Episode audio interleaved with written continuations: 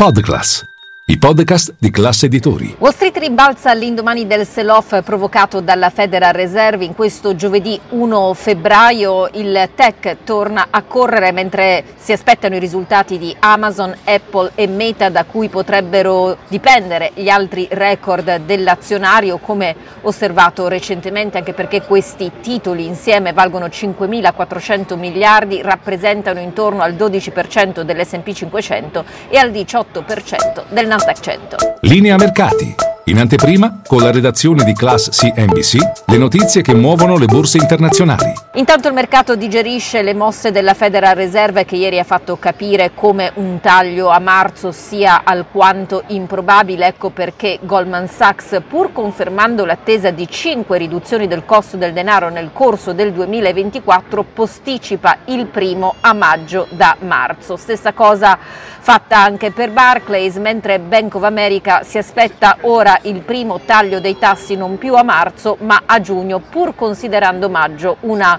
ipotetica opzione. Chiaramente tutto dipenderà dai prossimi dati. Intanto si guarda al mercato del lavoro statunitense che fino ad ora ha mostrato resilienza, domani arriverà il rapporto dell'occupazione di dicembre quando dovrebbero essere stati creati 185 mila nuovi posti e il tasso di disoccupazione dovrebbe essere salito al 3,8 dal 3,7%. Il punto oggi è stato eh, sui sussidi di disoccupazione, le nuove richieste sono a sorpresa salite a 224 mila e ci si domanda se questo sia solo l'inizio, dal momento che eh, continuano gli annunci di esuberi. L'ultima società a comunicarli è Zoom che elimina il 2% della sua forza lavoro. Peraltro, secondo un rapporto mensile, emerso che a gennaio c'è stato il numero di assunzioni più basse di sempre, mentre il numero di licenziamenti ha raggiunto i massimi del gennaio del 2009, escludendo la performance del gennaio scorso.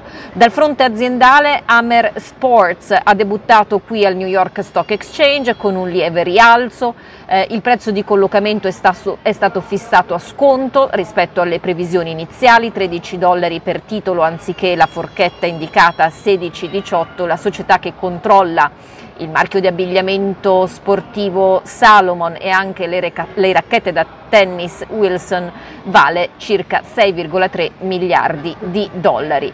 Eh, continua il pressing sulle banche regionali innescato ieri da New York Community Bank che dopo il tonfo record di ieri del 38% oggi cede circa il 10%, il comparto delle banche regionali resta sotto pressione anche se oggi per esempio l'amministratore delegato di Citizen Financial dice i problemi di quella banca che ricordo aveva rilevato gran parte dei depositi della fallita Signature Bank nel marzo del 2023 sono di quell'istituto soltanto. Tuttavia la tedesca Deutsche Bank e la giapponese Bank Ausora hanno sollevato preoccupazioni proprio per l'andamento del mercato immobiliare commerciale statunitense.